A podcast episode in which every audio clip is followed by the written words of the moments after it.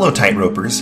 At the end of this episode, we discovered from David Osler that he will be at Benchmark Books this Wednesday, September 18th, from 5:30 p.m. to 8 p.m., uh, selling copies of the book Bridges and and signing them as well. So if you'd like to head over to Benchmark Books, it's on 3269 Main Street, Suite 250. You can head over that way between 5:30 and 8 and you will see David Osler signing his book Bridges, Ministering to Those Who Question, which is what you are about to hear uh, this podcast uh, center around. We're excited uh, for David to be in town, so we're actually going to be uh, having a little giveaway, and we talk about it a little bit later. But if you would like to possibly receive one of five signed copies of the book, courtesy of Marriage on a Tightrope, head over to our Facebook group and you'll see a thread there where you can throw your name down or just say, I want one, please. And we're going to give away uh, five books at random to people that do that. Or you can email us at Marriage on a Tightrope as well, and we'll enter you into that as well. We'll pick the winners for that before Wednesday so that David could sign your, your book um, personally right there uh, at the bookstore. Thanks so much and enjoy this episode with David Osler. Hello and welcome to another episode of Marriage on a Tightrope. This is Alan. And this is Katie, and we're still married. We have a special treat for everyone today. Uh, we're not alone. We are joined by philanthropist, author, media magnate. Uh, I'm just kidding. We'll let him speak for himself, but we're very, very honored and very excited to have David Osler on the podcast. David, thanks for joining us. Hey, thanks, Katie and Alan. It's good to be here. David and I, um, you and I connected. I don't even remember which group it was in, but we ran across each other in one of the little Facebook groups we're in, and we we talked a number of months ago. And you you told us about your book Bridges that was coming out, and I thought, hey, that's kind of cool. I wonder, we'll see, we'll see if it can if it can scratch the itch of how it's going to end up. But you'll hear Katie and I. We both have read uh, read the book, and and um, you'll hear our thoughts. But we we want to hear a little bit about your background, and we're just so excited to to dig into not just the book, but also get to know you a little bit. Well, thanks. I, I actually think I'm kind of boring. So when you kind of put all these superlatives out there, I kind of look over my shoulder to see who else is joining the show. right. We're gonna, I'll, I'll, we'll set you up for um, a bunch of high points of hey uh, listeners when when david gets into that one story from his 20s oh my gosh you guys it's such a, you gotta you gotta come up with something. I don't know. Well i'm kind of old enough that i don't really remember my 20s well then that means it was a really fun decade. Well you know alan and katie i'm i'm a pretty traditional latter day saint. I i grew up in salt lake city and did kind of all the basic youth issue, youth activities in the church. I, I, I was in a ward where it was an Eagle Scout mill, and somehow or other I got my Eagle Scout without really doing anything other than showing up. Um, and and so much of my youth was that way, you know, just normal, uh, going to seminary, um, uh, going on a mission. Uh, I went to southern Japan on my mission. It was wonderful. It was hard. It was, you know, taught me a love of a people that I really didn't know up until then. Um, came back home and um, uh, started dating.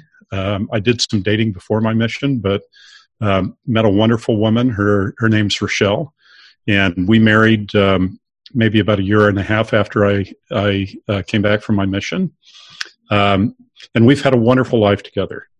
Uh, I finished up a degree at the University of Utah, and then my wife and I moved um, out of state. We moved to New Hampshire, and I went to Dartmouth College uh, for an MBA.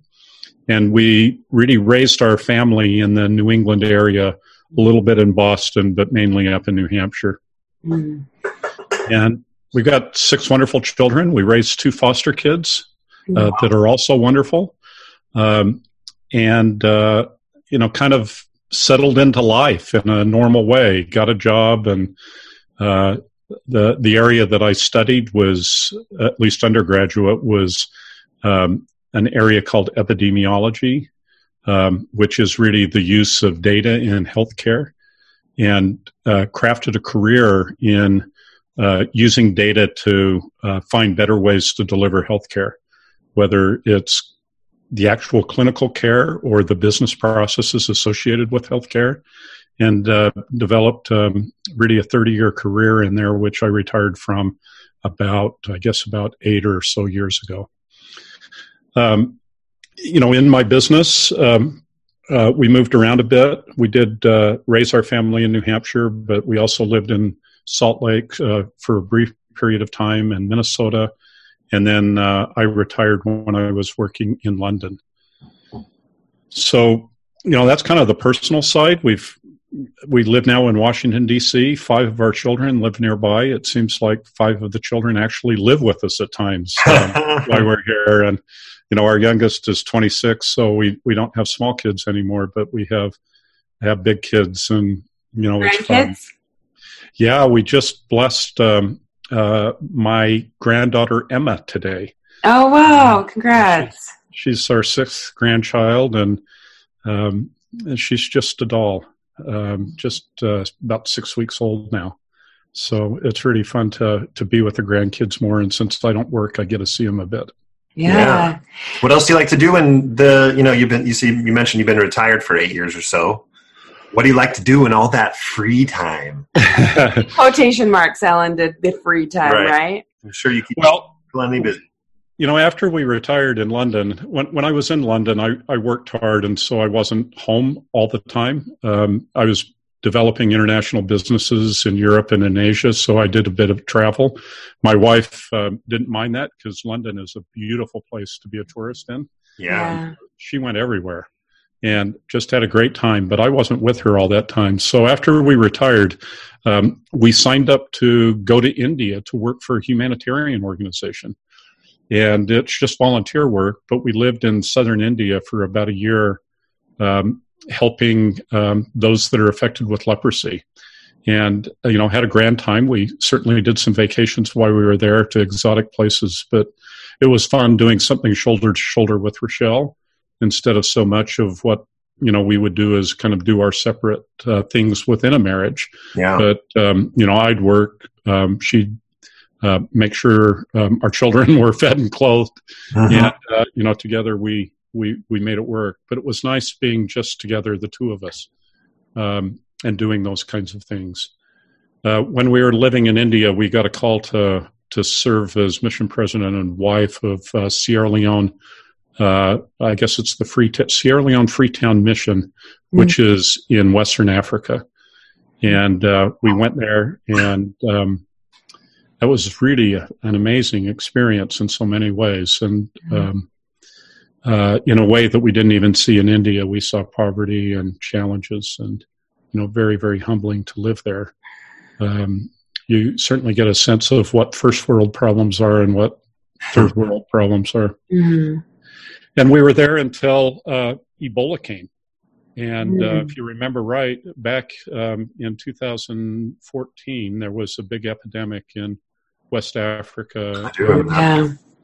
We ended up having to close our mission and transferred all of our missionaries to different places, and my wife and I came home. Wow. Um, and then we were called to go to the Hill Cumorah uh, Visitor Center, and I was called as the director there, and we supervised the missionaries in the historic sites, uh, the Joseph Smith Farm, uh, the Whitmer Farm, uh, the Grandin Building, and the Hill Cumorah itself and uh, serve there. So we've found ways to be busy. Um, and uh, now we're really immersed in the lives of our kids and our grandkids. You need to give yourself a little more credit because you said you're boring, and here you've traveled all over the cool. world and doing some sounds like some pretty amazing work with other people, and I, that's fantastic. Well, we've always had a real sense of adventure. Um, in our marriage and in our family and wanted to do fun things. To me, it's kind of commonplace because that's what we've always done. But I know a lot of people haven't kind of had that experience, and we do feel grateful to to have it. And you know, it really does change your your worldview when you see uh, a billion people living in India in poverty and and uh, in Sierra Leone where you can't talk about fast um, fasting at church uh, of going without two meals because that would be Monday's meal and Tuesday's meal. Right. Um, you know, in a place where people only eat eat one meal a day and where one out of 12 children die before the age of five. And so, you know, it's pretty humbling to, to see those places and, and to know you really, um, can have very limited impact. You know, you can't fix it. Um, yeah. You can um, work with people and develop friendships and and do some modest amount of help, but in reality, these are you know broad, intractable problems, and they're humbling to to see and sobering to know uh, how many people live in those sorts of uh, conditions. Yeah. Well, the main topic of this podcast now makes me feel like a little brat because like well the biggest problem we're dealing with is a is a crisis of faith and which I don't want to minimize a lot of our listeners obviously are listening because it's been very hard for them but it certainly is good to keep in keep in mind and be reminded of the fact that uh, we're very blessed and lucky to have what we do have and given the given the problems that we could have this isn't uh, the worst one that we could try to get past so thanks for bringing perspective to the podcast well, you know, I've learned that everyone's problems are really real to them, and it, would be wrong to kind of judge, you know, someone's problems as not being meaningful just because Someone you know it doesn't worse. deal with. Right. Yeah, yeah, yeah. Yeah. You know, they're they're real to us, and and we feel them, and they're important, and um, and we can have compassion even if they're first world problems. For sure. So, um, my first question to you. Um, why why did you feel the need to write the book? Do you want to talk a little bit about that? And as you answer that, uh, we'll we'll say to the to the listener, it'll be in the the show title, but the the full name of the book is Bridges: Ministering to Those Who Question. We're calling it Bridges for short, but that is the full title of the book. So yeah, what what brought about the book? Yeah, so my wife and I got a calling in our stake um, to work with our leadership to try and understand, um, or to really reach out to the uh, the single members of our stake that don't attend church. And um, in our area, we have a single adult stake, so pretty much all of the young singles that are active would go outside of our stake. So we're really left with those young single adults that don't attend at all, mm. and those that are older um, that uh, both attend and don't attend. And in our stake, we have about a thousand uh, singles, and about 800 of them don't attend. And um, we, we're not in a stake without leadership. We have good leadership in all our wards, so it's not like there's not um, ministering brothers and sisters to reach out to these people. And we kind of felt like our calling was less to go out and try and knock on the doors of 800 people, but it was to systematically understand what's in the minds of the 800 people where they once chose to be baptized, either as eight year olds or uh, older, um, but they no longer feel that they want to or can or are able to attend church. And many of them don't even feel really like they're church members. So as we started doing that work, um, we came to understand that that not all leaders or parents or just friends and relationships understand some of the issues uh, about today that cause people to disaffiliate uh, or cause them to not attend. And so um, part of our calling was to help our stake um, leaders and our ward leaders understand those issues.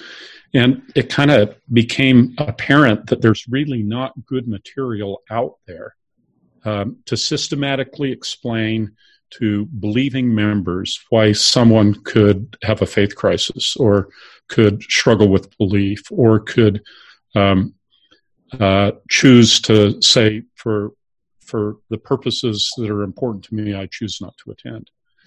And um, as we kind of compiled that, it became apparent that it could be put together in something that could be more useful um, in a broader sense than our stake. So, so I started writing the book about a year ago, mm. and felt like it was something that really needed to be um, brought um, uh, to members of the church. Did you receive any pushback when you when you started to do things in an unorthodox way, you know, sending out in your book you talk about how you send out letters asking the young adults why they left and do you want to talk a little bit about that? Yeah, so we wrote a letter um, and sent it out to all the non-attending. We we were able to get um, uh, the bishops in each of the wards to identify from the list of people we were working with or trying to reach which ones attend and which ones don't attend.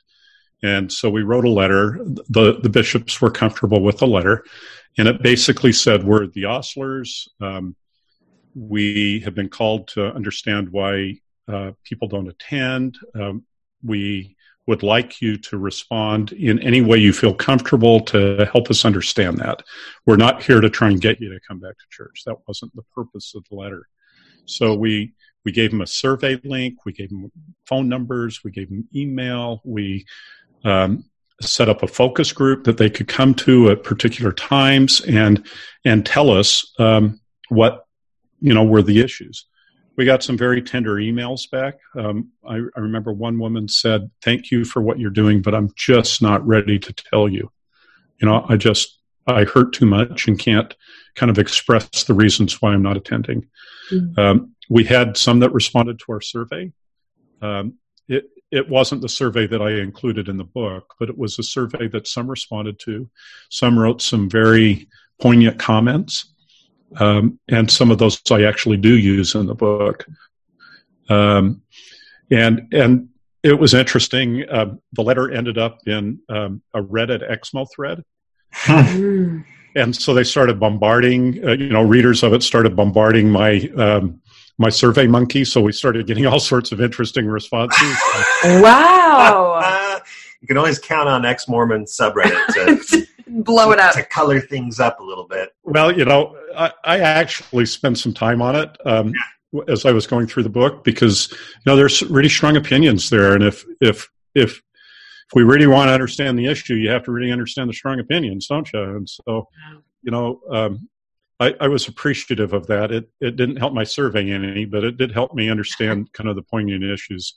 Yeah. And and from that, as as we introduced that information to our leaders, uh, we, we, realized that we needed to be maybe more systematic in terms of, of data that we could collect that would help our leaders understand that that the traditional belief of why people disaffiliate um, is not robust. Um, uh, and so we we created two surveys, or uh, at this point, I'm kind of doing this on my own outside of the church calling.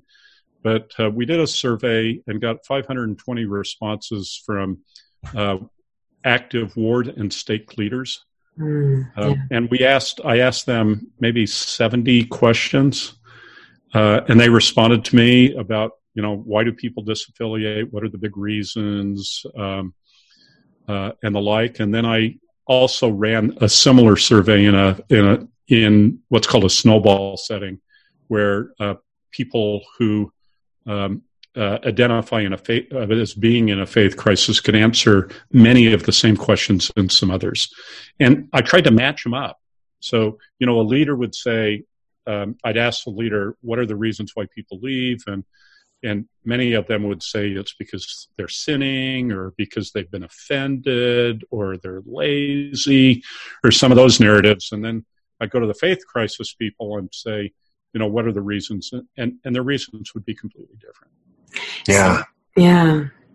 Can, can you talk about the well i mean you just did. Uh, I'll, I'll, tell you a little something.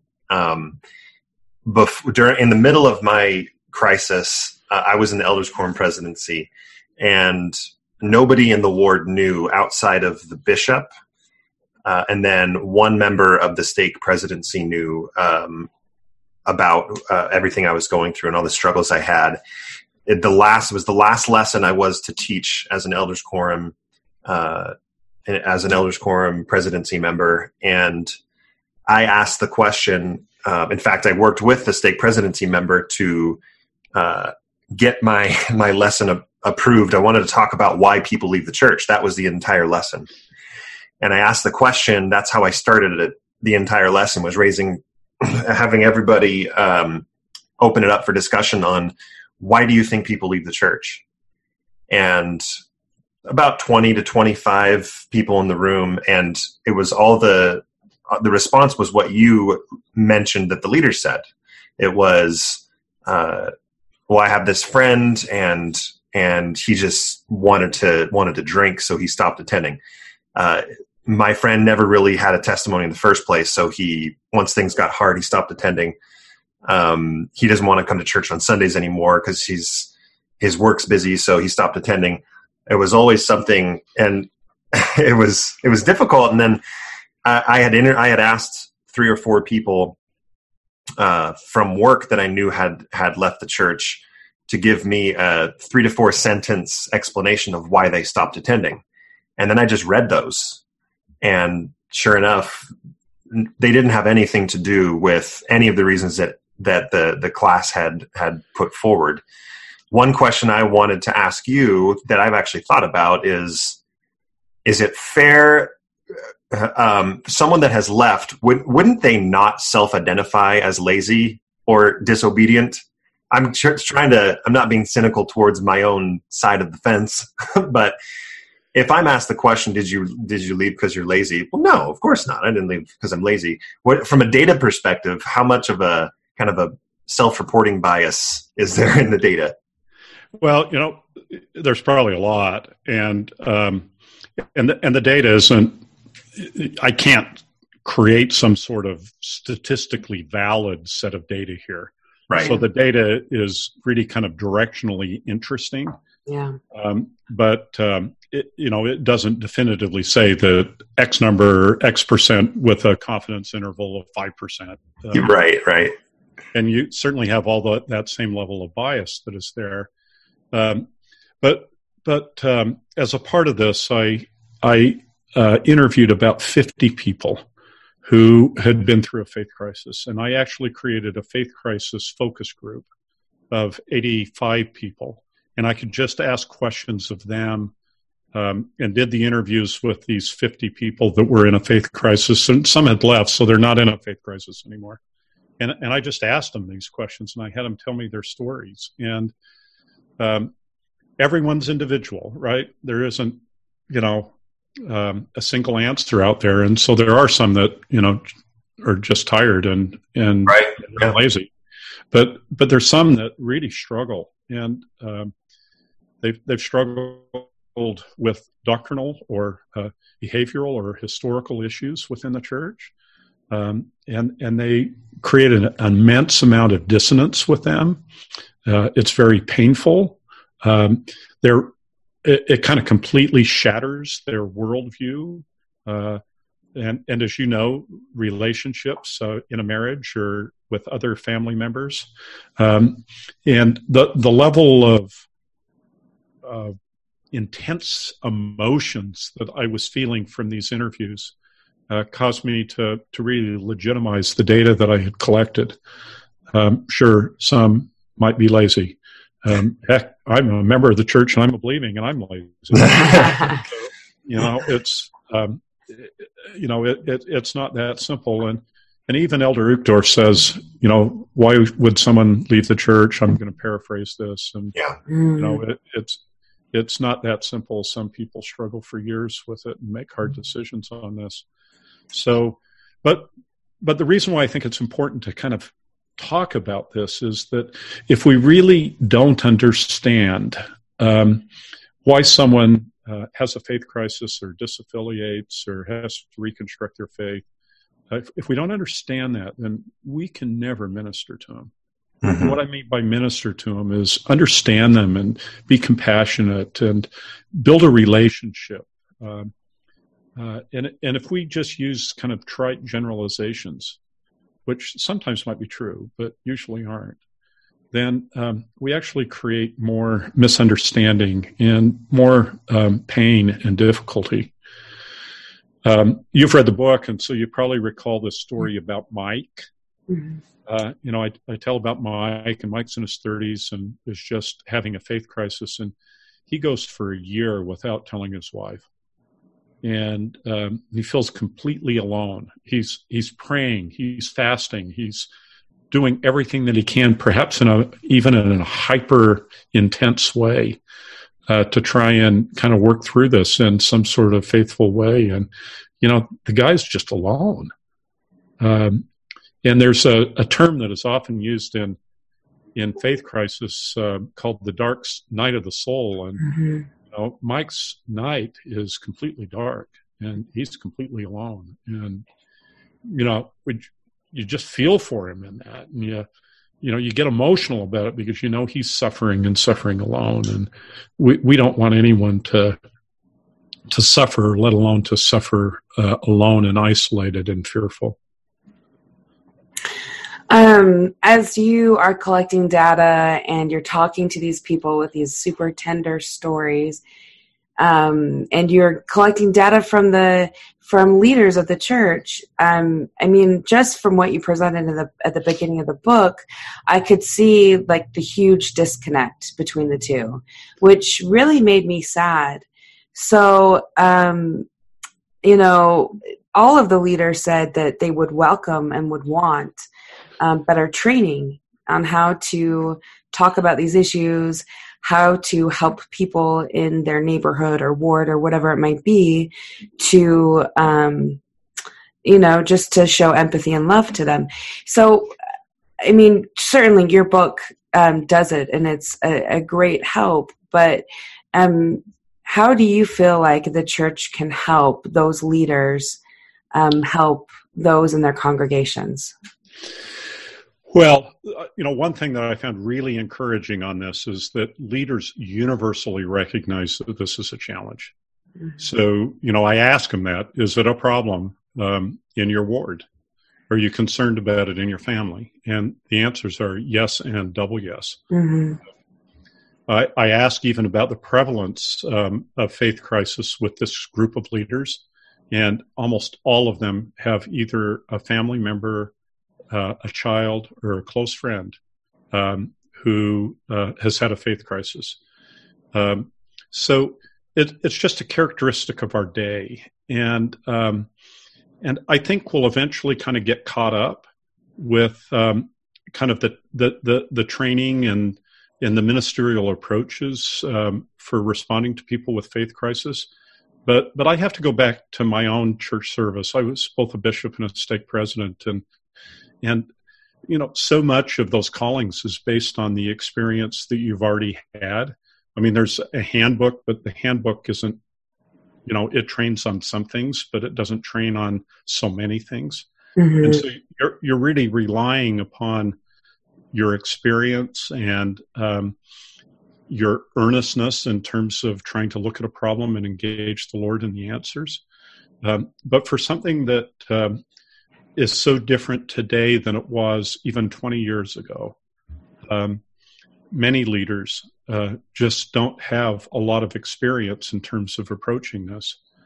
And so they don't know how to train their bishops or their Relief Society presidents or the members of the quorum or the members of the Relief Society to, to respond. And, you know, parents um, may not know themselves about the issues uh, that can trigger a faith crisis, and so it's hard for them to teach their kids. Mm. So I, I, think we're kind of in this um, in between stage where these issues um, are prevalent in the church, and um, we're trying different things, and uh, we're doing the best. And as we do that, we'll get better and better about it. Um, but um, you know, I, I don't know what the church um, uh, generally is is kind of approaching this and what kind of training, if any, they're providing to to stakes and wards. Uh, the stake and ward leaders that that I surveyed weren't feeling like they were getting much. Yeah, they, they, didn't feel very capable to address the issues when when I asked them those questions. Mm. Well, something you just said, you, you, you mentioned, and of course, neither none of us would know generally how they're how the church um, at a high level is going to address some of these issues. Right. Um, you know, I, I, look at how the the gospel topics essays, for example, were rolled out in a way that was like it. It if you listen to how Elder Snow says that that uh, their strategy behind rolling them out of the church wants to be the author of their own history and they want to put it out there, but uh, and of course I'm talking just about one of the issues um, history being that that issue, but they wanted to be the author of that, but not necessarily throw it in someone's face that doesn't need to be thrust into something that could cause a crisis themselves. So I think what you mentioned is is striking because it's it almost feels like the church doesn't quite doesn't quite they have to balance between being being open and transparent and and not pushing people into a crisis where it wouldn't have come anyway if if they wouldn't have been the author of that. Does that make sense? Yeah i mean i think i i have great sympathy for the complexity of their callings when they respond to this. And you know then you add to it the worldwide nature of the church and you know what they say and do um, has to fit india Sierra Leone, right. the United States, you know, and places I've not traveled and not lived and experienced. So, so they do have a hard um, challenge on that. Um, the only, you know, I, I thought that uh, President Ballard's remarks in February of 2016 to CES instructors was really um, a very important talk where he talked about how uh, CES instructors need to know the essays like the back of their hand, mm-hmm. um, and even implied that families need to do that. Uh, I think he said that the CES instructors are kind of the second line defense after families on this, which means that uh, parents need to know these issues um, because their children will face them. Um, uh, you know, at least if they're living in a, a, first world kind of country and setting. Um, so I, I don't know how that percolates out. I, I asked the the church leaders how familiar they were with the essays, um, and a surprising number have never heard of them. Yeah, it's funny. Uh, I asked my elders quorum that same question, and, and two hands in the room went up. Yeah. Me and the stake presidency member that I had asked to be there. because you had told him about him probably before the meeting. Well, I think he knew about him. He actually that's why I opened up to him because he gave a talk in in a um, stake conference that showed me that he knew he knew the issues. So I actually ran up to him after that was the first leader I talked to. I ran up to him after the conference and said, "I need 30 minutes. I'm so sorry. Apologize to your wife. Can, can you talk to me right now?" I mean, I was in the depths of crisis and uh-huh. and he did. And so he was an ear for me for for a number of months and then okay. Um, yeah, so that I, I it's funny because I think a lot of what what is striking to me in the book, and hopefully those that are listening to this podcast that are uh, the ones that have experienced or are currently experiencing a crisis, is the book spoke very true to my own experience. Um, e- even to the point of echoing a lesson that I taught two years ago in Elders Quorum. So, uh, if if you are on uh, the David, you may I don't know if you'll like the way that we talk about. We don't like to label, but I just for brief for brevity, I I say on if you're on the non-believing side, and I know that just because you don't believe in some of the truth claims anymore, you still believe in something. But if you're the one going through crisis, don't be uh, afraid of this book or feel like it's going to be triggering. It absolutely isn't. It's beautiful.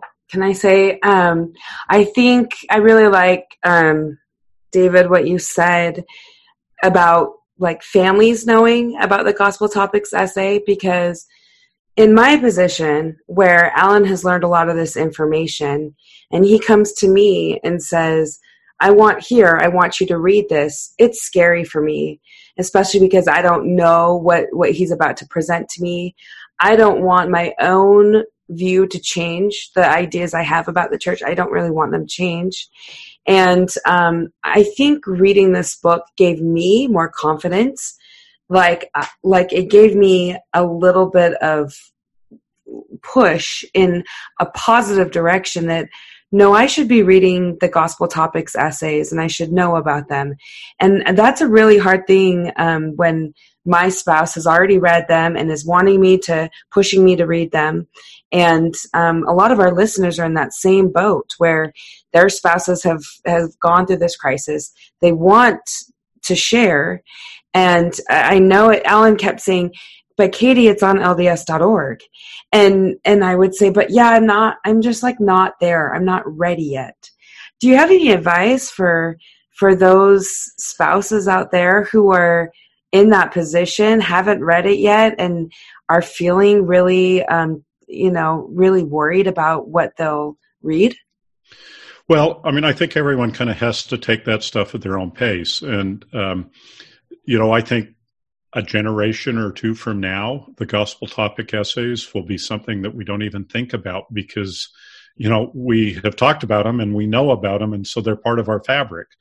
Um, you know, it seems crazy um, that uh, an angel would bring gold plates, but that doesn't seem crazy to us because we've kind of grew up with that, and that's a part of our conversion um, in some ways. And and so the issues in the gospel topic essays, I think, become more normalized over time.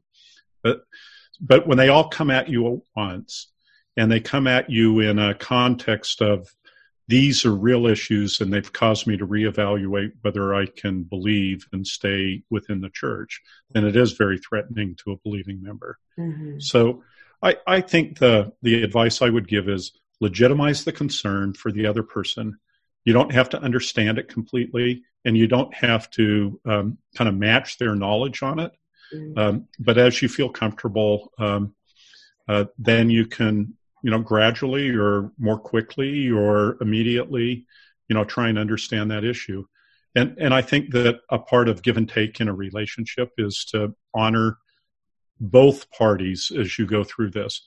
Mm-hmm. You know, the one person that's got a concern and saying, "Okay, I may not completely understand this, but I know you're a good person and I know you're trying to understand. And so I, I, I accept that it's really important and real for you. Um, and I'm just not ready yet to kind of go down that road. Be patient with me. And so I think that's what makes effective relationships when we can understand each other's viewpoints. And that may be hard with a, a spouse that's going through a deconstruction of faith mm. um, because they there's so much emotion associated with that. Um, and in the book, I, I hope I give some tips and tools to be able to do that. You know, we don't label, we we we don't um, uh, blame. You know, we don't say, well, the reason you're doing this is because you haven't been faithful, or because you're you didn't go to the temple enough, or you need to read your scriptures more, or, or whatever. But um, um, you know, as we um, kind of accept the reality of what they're going through and and, and being trusting in their goodness, um, I, I think it builds a bridge that allows you to remain connected and close together without it being threatening to either. In yeah. time, in time, like that's happened. Right? Yeah, that, that's happened with us. That's happened with it us. Took, it took time. a lot of time. It took time. It took maturity, I think, on both on both sides to be able to say. On my side, I just didn't. Over time, I felt like it's not important to me anymore to thrust this new information on on you, Katie, anymore and so that need kind of died down. It, it, it also died down because I wasn't consuming it anymore. Uh, but that that period of time, man, when you're going through stuff six to eight hours a day, within a week, your your full time job, forty hours worth of research beyond what your spouse knows, and that chasm is is wide very quickly and you get home and I just, Katie, I just listened to this podcast. Did you know blah, blah, blah, blah, blah, blah, blah, blah. Or Katie, I just read this article. Did you know blah, blah, blah, blah, blah, blah, blah. And even if you're not trying to sound threatening, it can come off as like, oh my gosh, can you just watch a baseball game? Let's stop talking about this. So, okay, so uh, we've been through this for, I mean, we're going on three years now. And we say that like we're the total experts. We're not the total experts. uh, I'm just giving it a, a, frame frame of reference. Yeah. Um, we're going on three years, and because we have been patient, opened up, I've listened to his concerns. I've read some of the stuff he's read. I've listened to the podcasts he's listened to. Um, I would be lying if I didn't say that I I was more nuanced right? I realize and recognize some of the issues in the church, and um, I've I've become a little bit nuanced. And um, and in the book, you talk about a truth cart, and you bring you bring that up, and um, so I wanted you to maybe address what truth cart is and you know what it means and and how when i read about it i i couldn't help but think like it sounds this sounds like a cafeteria Mormon. So is there a difference between the two and what is the difference? Well, you know, I, I'm not sure I know the answers to those completely, but let's start with what is a truth cart. And I didn't invent this. This is right. um, a construct from Patrick Mason, if I recall right. Mm-hmm. And he he says that you know um, there's there's some things that we think we have to believe in order to be able to be faithful members of the church. Um, you know, do you have to believe that um, Job is a literal person? Do you have to believe that Jonah was swallowed by the whale? Do you have to believe? And those are pretty simple. And I start out with those because yeah. you know everyone can say, well, you know, I, I get that parts of the Old Testament um, might uh, not be completely literal. Mm-hmm. Um, do you have to believe that there's a global flood? Um, do you have to believe that uh, the Earth is six thousand years old? You know, uh, and some of those things don't really um, matter when we talk about um, how to become a better person, how to become more Christ-like, how to make and keep covenants, and so um, uh, I think sometimes we have so much in our truth cart that we end up having to defend everything. And when something falls apart, um, then everything falls apart. Mm. So if, if, in our truth cart we have a claim, for example, that prophets have never made a mistake, and, and that you know when I say it like that, that seems kind of ridiculous that we would believe that. We we know that they are human and um, uh, are, are subject to human limitations. Mm-hmm. Um, but then, if if we kind of still believe that in the fabric, and then find something where um, we, we, you know, with the best evidence, we think they might have made a mistake, then then the truth cart breaks and everything falls out. If if we, you know, can't, if we're so brittle about a particular view that that if it is challenged, then everything comes apart.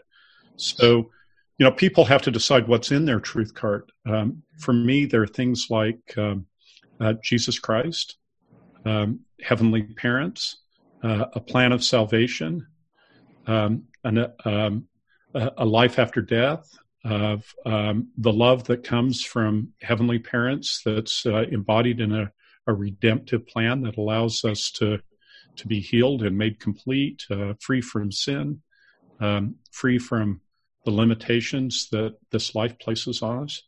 And to me, those are the powerful things in the truth cart. Mm-hmm. And when you start kind of looking at things like that, Job being a literal person, I mean, who gives a rip? Mm-hmm. Um, but I can read the story and I can learn things mm-hmm. um, about my relationship to Christ or my responsibility to comfort other people. Job's actually really a good story because, you know, there's kind of a faith crisis going on in the story of Job, right? And his yeah. friends friends start blaming him for you know all the bad things that are happening into his life because clearly he was either offended, lazy, or wanted to sin.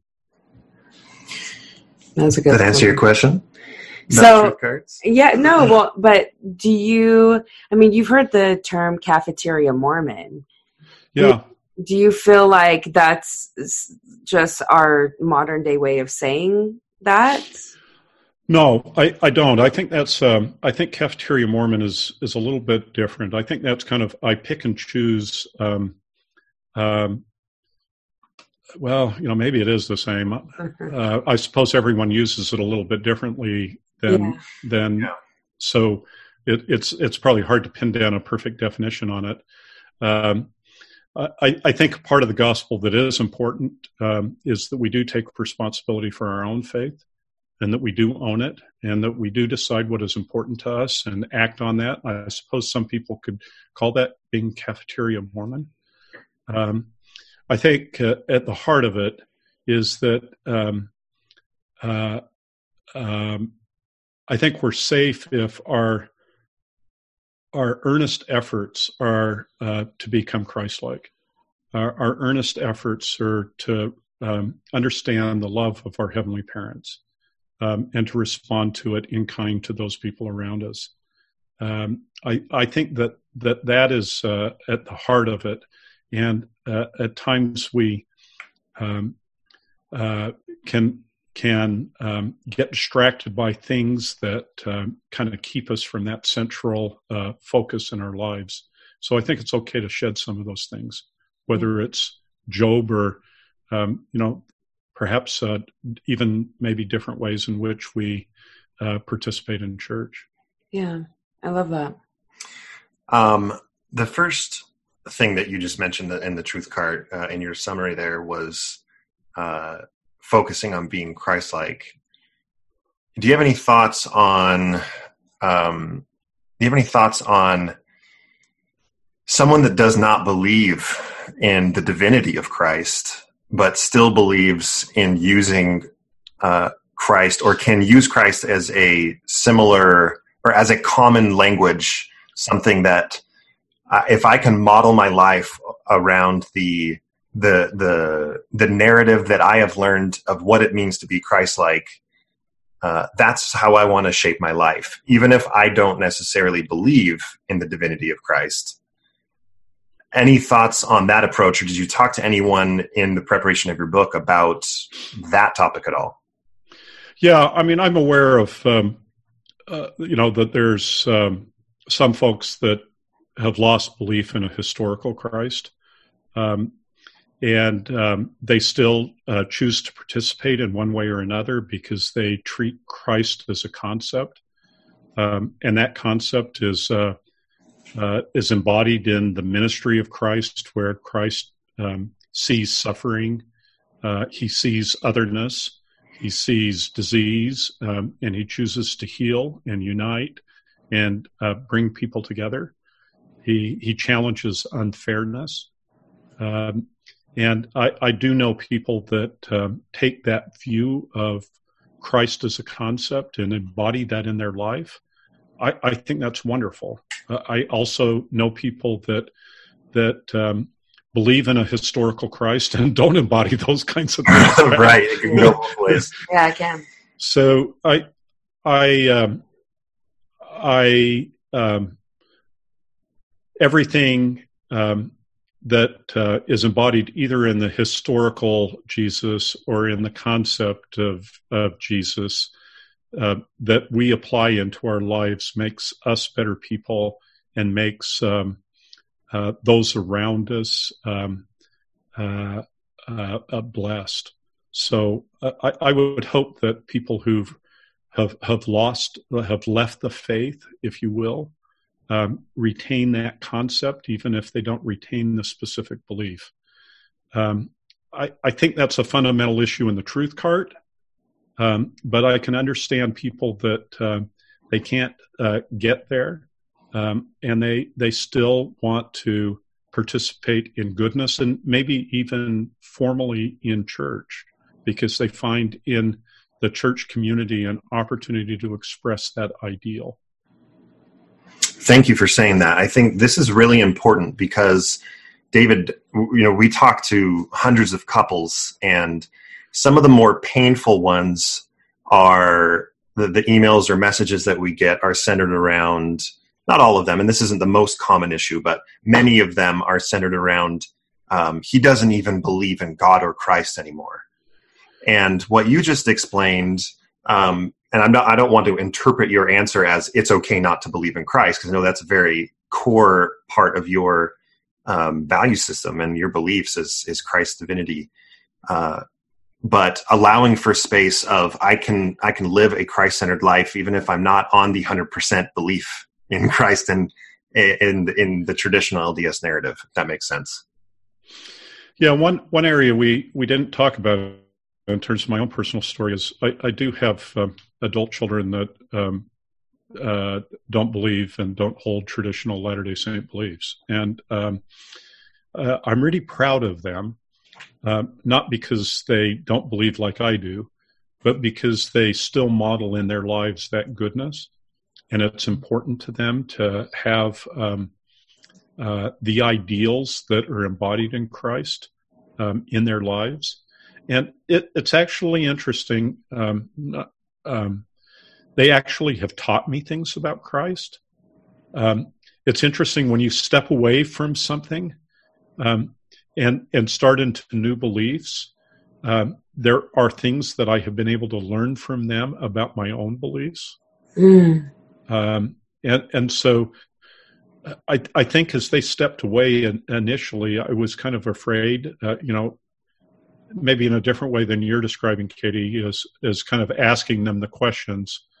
Um, but, but as I've asked them the questions, I've, I've learned things from them that are good and wonderful uh, that have made me a better Latter day Saint uh, and have, to some extent, shaped um, ways in which I use church doctrine to uh, and behavior to bless my life and those lives around me. So uh, I'd love for them to be sitting next to me on a pew on Sunday, um, but I'm grateful um, for the goodness that they found in their lives and and the way in which they touch other people's lives because of that. I think that is whether you call it Christ-like or not, you know, that's that's goodness.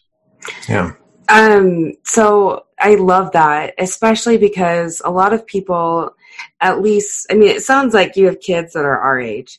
So you pretend you're you're you're the dad, you're our dad, and you know we hear so many I mean, hundreds of families who whose parents just react um, really well and actually really horribly, and are are very harsh towards um, the person going through the crisis of faith. How um, you know, for any of the parents out there who are listening, whose son or daughter um, uh, how how can they how can they be supportive to their you know you're talking towards the end of the book about ministering. How can a parent be supportive to their child? How have you been able to find that balance between your faith and your children?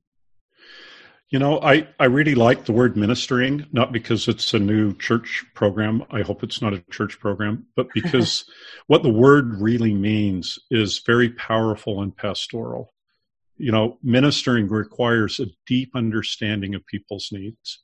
And because of that understanding, we're able to uh, provide comfort and love and the things that they need, right? And we in the church do that pretty well in some context when there's, you know, just before this meeting, for example, I got a sign up genius from my elders quorum president saying, we need to do a move on Saturday. Can you you do it? And so I sign up, and you know you know there's a need, and you you respond to it, and it's easy to do. It's not easy. You know I'm old and my bones don't work quite as well as they used to, but you know I still can do a little bit, and um, we love that. Um, it's harder for us when it gets to issues of differences of faith on knowing how to minister, mm-hmm. um, and and you know parents. Um, uh, my, my counsel with them would be to take that word and really understand what it means and to gain a deep understanding of uh, of, of your your adult child. Primarily, I'm talking about adult child children in the book, mm-hmm. um, and uh, reach out to them in a way that gives you understanding and allows you to comfort and love them and to mourn with them. You know, there's something that I really was surprised about with the research is how painful it is for someone to go through a faith crisis and ultimately uh, leave belief behind. Um, you know, it's a it's a part of their life, and it's it's like it's gone now, and it it it it, it needs to be mourned. Um, it certainly is felt that way as a loss, and um, you know, it, and it's traumatic. And um, I think parents need to be less concerned about kind of the eternal complications of that or the eternal kind of doctrinal implications of that and more concerned with the here and the now and how do I put my arm around a child who's, you know, struggling to believe or has deep philosophical disagreements with church uh, uh, doctrine or policy? And and and and how can I show the kind of love that the Savior had when I can't quite remember the story, but it's um, you know, the Savior says to someone, do, do you believe? And he says, Yea, Lord, I believe. Help thou my unbelief. And, and, you know, the Lord was able to minister to someone who didn't have belief. And I, I think we can do the same. That sounded really preachy, didn't it? Oh, I liked it. No, it's perfect. It, it makes me, yeah, it, I just reflect so much on, you know, those who are listening and the stories we've heard. And I just hope that there are parents out there listening to this and that will read the book because um, I felt very encouraged after I read your book. And it gives me a lot of hope for the future um, in the church. But I like I feel like it sheds a light on um, a topic that is is just not really talked about in our in our congregations and at church. And that can be a really hard thing. And it's a lonely place not only for those who go who go through the crisis but it's a it's a very lonely place for people like me. You know uh, i mean we've talked about our story before but um I I felt so so much pain and loneliness, not knowing who to turn to, not knowing who could empathize with me, not knowing um, having you know feeling like I had this giant secret on my chest that I couldn't share with anyone, and you know I I feel like so many of our listeners um, are in that position where they're just the supporting role and and they have no idea how to navigate that and so um, your words bring a lot of comfort, and not only I can see from the parent's point of view, but uh, for the spouse as well. We should have had a chapter in the book about um, you know implications in a marriage on this. I, I, didn't. It didn't come up as an overriding theme, but yeah. but it is there. Yeah. Um, and and I appreciate being introduced to you two to understand some of those complexities and how you've navigated that and and maybe you two need to write that chapter of, of the second edition for the second edition. the second edition here. you know, I, this is uh, what you just said, Katie, is uh, is big, and we, you and I have talked. I don't think on camera about this before, but a part in, in that chapter would be. I think there's a wake up call uh, with mixed faith marriage uh, to the church in how how it's handled at the local level. Um, and not to say, and I'm not implying that our local leaders have done anything wrong, because they haven't. They've, they've been, been, they've been phenomenal. Yeah. Uh, but what we have seen from a number of our our listeners is if one of the spouses, if the spouse that remains quote in the church, uh, they the the way that Sundays go currently, and that's that is not at all part of someone's participation in the church, but it's a huge part of someone's participation in the church. Pretty quickly, they feel like they don't fit anymore. Not, and they haven't shifted any belief whatsoever. Sometimes they haven't read anything or learned anything, and they don't feel the same way. But and what a what an isolating feeling for that spouse to feel like I don't belong anymore, and maybe they don't agree with some of the things that are being said about their spouse or people in the same position as their spouse. So a lot of the times where both spouses end up leaving, it it actually doesn't it, it doesn't have to do with the the the trailing spouse um, shifting their beliefs. It's this it's this I don't belong here anymore. I don't fit the the the nuclear family that that the church wants me to fit anymore, and it just becomes unbearable. That's not the case for everybody, uh, but that's something that um, if and I'd love to trans- transition into talking about that last last section uh, in more detail about ministering, but I think that's something that the church would benefit from um, incorporating a lot of the ideas in your ministering section is these mixed faith couples won't feel so isolated anymore. I truly can support Katie, and I know this is a big monologue, but I truly can support Katie and her continued participation and, and belief in the church. I, I truly can. I've seen moments where it gets very difficult for her. Um, I mean, Father's Day, I we didn't go. I mean, Alan, I said, "What do you want to do for Father's Day?" And he didn't want to go to church, and I get it. I mean, that's not that's not how he wanted to spend his Father's Day, but you know, all the kids are standing up in front singing to their dads, and you didn't want to see that. So they can sing to me at home, right? Maybe what I think we ended up going the second hour, but it's just painful. It's too painful. Yeah, it's tough. I I'd love for us at church to be able to to kind of remove that that difficulty. Maybe it's impossible. I'm kind of realistic about kind of the culture that exists there and how hard it is to kind of remove that. Um, one of the one of the things that I felt with the, the research that I did was that a core reason for disaffiliation is for people feeling like they don't belong. And um, that non belonging can come from so many different ways, but what you've expressed, Katie, is right in there. And, um, and, um, you know, that, that is actually an issue that I'm familiar with personally on that. Yeah. And, um, uh, I, I would love for us to find ways where um, uh, the diversity that does exist in the church uh, mixed faith marriages, divorce, mental illness, um, sexual orientation, um, race, culture, economics. I think we could go on for a long time on this list yeah. where those differences um, wash away because when we when we think about Christ and his ministry, his ministry was all about removing otherness. You know, there there aren't others. We are all um, uh, our heavenly par- parents' children, and I think that's what his ministry was all about was to help us understand that, so that we could love God and our neighbor.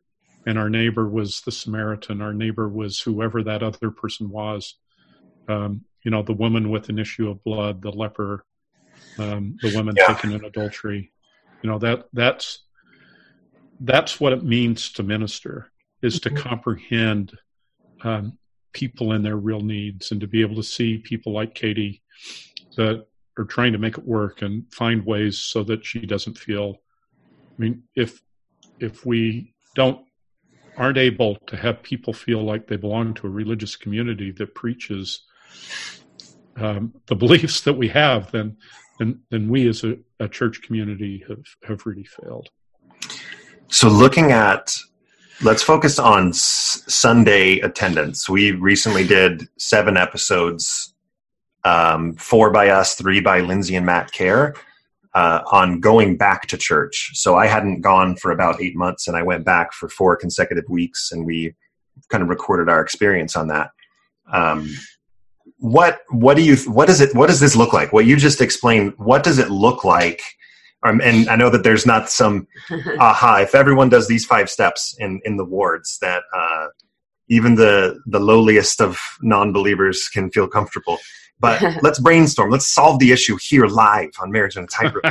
uh, uh, what are some things that? What does that Sunday experience look like at church mm. that would be easier for someone in my position or in Katie's position to feel more comfortable and like they belong? Well, I think we have to acknowledge the diversity of belief within our congregations. Um, I suspect in your congregation and in my congregation that there are people that go to church and say, "I don't think I believe this," you know, I and and no one knows it, and they they might be even sitting on the stand or they might be giving the church talk or teaching the lesson. And so I think we, just like you mentioned, Alan, that stake presidency member that spoke in a way that you knew he knew mm. um, about challenges of faith. I think we have to give those clues. I think we have to find ways um, formally to acknowledge that there is the diversity of belief and human experience in our congregation. And we do that by using diverse topics in our lessons and in our sacrament meetings. We use diverse speakers. Um, I, I would love for someone like you, if, if I were a bishop, I'd want to reach out to you and say, is there something you could say um, in sacrament meeting? Um, um, and and you know you don't have to testify about the divinity of Christ, but um, uh, you know, is there some way to engage you in that so that even when you are fully acknowledging the level of belief you have, that you feel like you can participate in the community? Um, and and so I think we need to find more ways to be able to do that and to engage people. Maybe some people feel like if we do that, we, you know, are are diminishing kind of the spiritual power of the people per- participating because we have some people that are participating without full belief but but i i think that's what the church is all about is is reaching people where they are and and and finding ways that they can um, participate and help and and bless other lives. now Alan's getting emotional. So I I kind of choked up when when you said if if I was in your congregation, you would you would want to ask me to come up and um the just the fact that you said that uh I, I don't know that I want that anymore, but I wanted that for a long time. And as soon as and, and I'm talking I'm you've heard similar stories, David, but I'm really talking to those that are newer uh, in this journey um, that have gone through a crisis of faith. Um, because we've I've been through it. Um, it was so it is so isolating. It's so isolating as as soon as it's known that uh, sorry, I shouldn't say this like it's it happens in every every single person's experience, but in my experience, as soon as it is is known the depths of of my crisis or disbelief, uh, I'm I'm no longer a safe person to have participate, and um, I would have loved to still participate and now I think it's just too far gone. It's for local participation, at least. It's just too far gone. If you it's too far gone because you feel like um, you're not in the headspace, like you don't have the desire to do so, or because you don't think that they would even ask you. I don't think they want it. I don't think that's what they want. That's that's one thing um, that when I read your book was actually a little difficult for me was I was reading it, especially that last section on ministering and and it was a little disheartening to me because I thought, yeah, this would be amazing. This would be amazing, but I don't I don't know if it's going to get there. And I don't know it's uh, it couldn't it can't come soon enough. and I don't know, it's it, it was it was this odd mixture of of this is amazing and darn it, why couldn't this have been my experience? Yeah, I, I hear you, and I I um, I don't know how wide the gap is, and if it does close, or how much time it closes. Um, what what I if if you noticed in the book, I, I really didn't talk about global church issues. I really didn't talk about much right. of what happens in the church office building. I really talked about what happens in our wards and in our families. And uh, we have such wide opportunity to be able to make changes there that can make it easier. Not that we, um, and I, maybe our goal should be to try and retain people. I can't quite figure that out. But more than that, it's about loving people. Uh, it's about being with them. It's about um, um, being open to the journey and the painfulness of what they probably are experiencing. Um, and I would hope we can get better at that. We're people. And so it's hard for us to do this. And we react in all sorts of different ways. Uh, but I hope in time um, that, that we can be better. Uh, and if we can be better, I think we're, um, meaning if we're better at trying to reach out to people like you, Alan, in the initial stages or even where you are now, um, we become better people. Um, those that you know hold traditional views, we become better people because um, uh, we all can learn from each other, and in that openness of, of ourselves, we um, learn things about ourselves. I think um, what I love most, and I don't think I've said that yet, so I know in interviews you hate when I say my favorite part of the book was, and you say that eight times. but I think what I love most is from my side of the fence, not that I'm trying to build a gap here, but um, is I truly don't feel like uh, you have any intention other than understanding and loving. And that approach is absolutely what uh, what so many people in this situation that Katie and I find ourselves in, just that's what we crave. we crave feeling like someone cares and understands and loves. And I'm not whining saying that nobody does because we've had a number of people in the mm-hmm. ward exhibit those exact qualities, which has been phenomenal.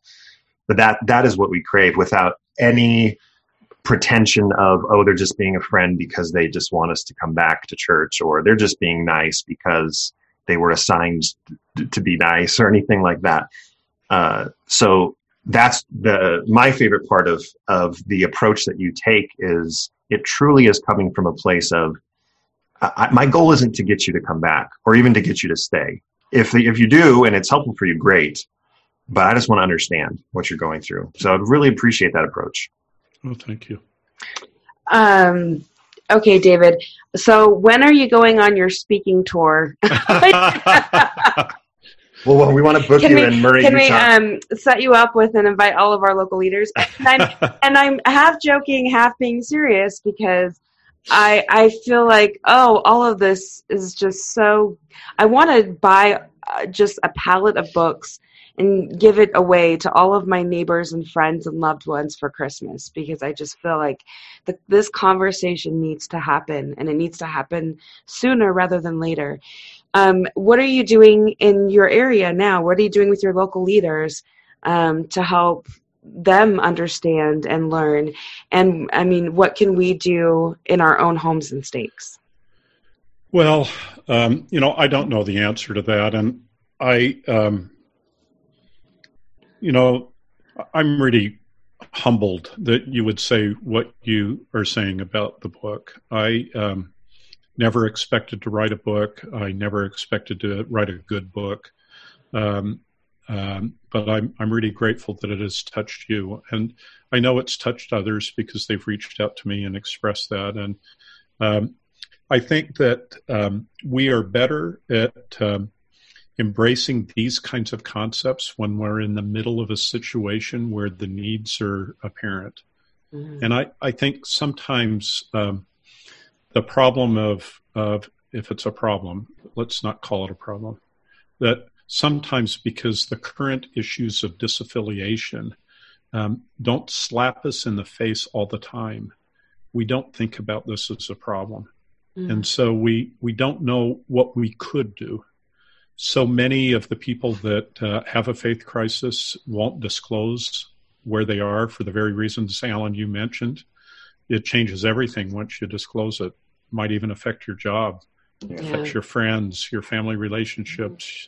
You know, your wife might get released from a calling just because you, as a husband, yeah. you know, um, are struggling with faith. And so we have all these people that are, I don't know how many, but I know that there's lots that are kind of silently going through this process. And um, so I would hope that um, that leaders can feel comfortable that number one, they need to address it, and number two, that they can address it. Um, I I was really humbled by um, uh, an endorsement that uh, Patrick Mason, who wrote the book Planted, which is really a great book here, mm-hmm. he, he said that this book needs to be, I think he said something like a dog eared copy needs to be in the home of every ward council member. And uh, I would hope that it does permeate those kinds of discussions. I don't claim to have all the answers. I hope I provoke enough so that leaders, I, am not one of these leaders. You know, I'm not a bishop. I'm not a stake president, but I hope that the words that I put forward here will provoke them to think deeply about this and to come up with ideas and solutions and their wards and stakes that um, do respond to the needs that I think they know are there, but probably just don't know how to address it. Um, so, am I doing a speaking tour? Uh, not really. what? I have grand- stuff going on. I, I, have grandkids, um, but you know, I, I'm happy to help out in in any way that could be there. Um, I do operate a Facebook group for parents. Oh, great. Whose whose children, uh, whose adult children, um, no longer are believers. Uh, and and the issues that you described previously are felt there very much by parents. They feel perhaps like their whole eternal future is is some sort of sad heaven, as you you know that term. Mm-hmm. Um, so I, I'm I'm hopeful that there are, are, ways that I can contribute, but I think most of the work is going to happen kind of in these interpersonal situations where people talk to their spouse or talk to their parents or their leaders and introduce these ideas. And you know perhaps the book can be a part of that. As you mentioned katie you know having a leader read this um, could be helpful. I, I, I know some people have said you know bishop if you want to minister to me around my faith crisis you know you need to read a book first. Um, and so i know that there's some of that that goes on. And uh, but but i'm hopeful that um, because of the overarching goodness of the people in the church, I've really found good people. Mm-hmm. That um, they will, um, uh, we will become better at this, mm-hmm. Um, and our leaders will find ways to respond, probably better than anything I've written about. Mm.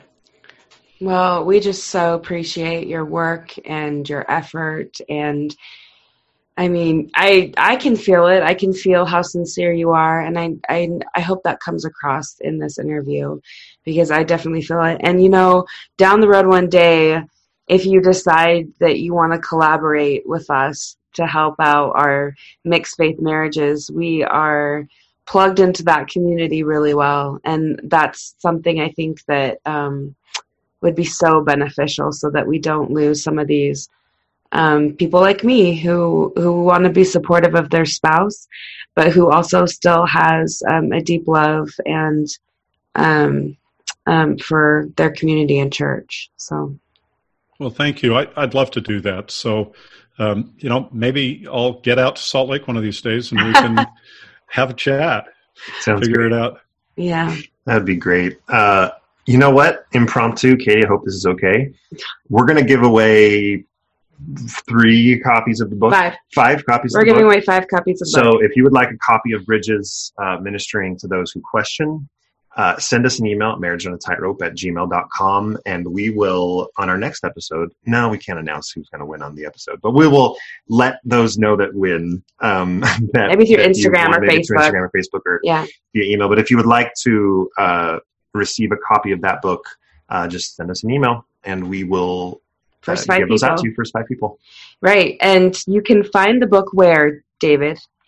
Well, it's um, now just being made available at Deseret Book. So I'm excited about it. that. I, I made at it. the top of the chain. and Amazon, and then at Kofford Books. Perfect. And uh, we're just finalizing the audio version of it. Oh, uh, nice. So um, I know my voice is kind of grating, and I'm apologizing in advance for that audio version, but you get what you get, and that's my voice. Ah, it's not grating at all. No, that'll be great. That's great. Well, any any parting words? We'll give you the last word to uh, all of our listeners here on the tightrope. I wish I could come up with something profound. I I um, I've listened to a couple of your podcasts. My my marriage is not on a tightrope. Um, um, but I really appreciate what you're doing. Uh, I know a number of people um, in this situation, and everything I know about you and the way in which you're approaching these issues is just wonderful. So, thank you for your work, and um, uh, uh and and let's figure out how to write that next chapter. Right, sounds great. Well, this is a big one, big kumbaya session. Yeah. David, should we sing a closing song or something? Yeah. What's the closing hymn? Uh, Kumbaya. That, that's, that's, the one. David Ostler, thank you so much for joining us here on Marriage on a Tightrope. Uh, this has been Alan and Katie. If you would like to contact us, you already know the email. You can also join us on Facebook at Marriage on a Tightrope and on Instagram by the same name. Um, David, do you want to plug? Do you have a Facebook group? Do you want to say name? that again? Yeah, what's the name of that Facebook group? Well, it's something like uh, Bridges uh, support for LDS parents whose adult children, something like that. I, I can put it in the notes. Great. And then awesome. there's a website that the book has called um, bridgeslds.com. Wonderful. And if people want to contact you, how can they do that? Um, on the um, well, you know, I'll just give my email address. I don't. I'm, going to read it anyway. You can go to the you can go to the website and do a you know message me, or you can do db b as in boy uh, ostler at gmail.com. O S T L E R. Awesome. David, thanks so much. Okay. Thank you, folks. We're gonna see that it was better that we grew up together. Tell me you don't wanna leave. Cause if change is what you need, you can change right next to me.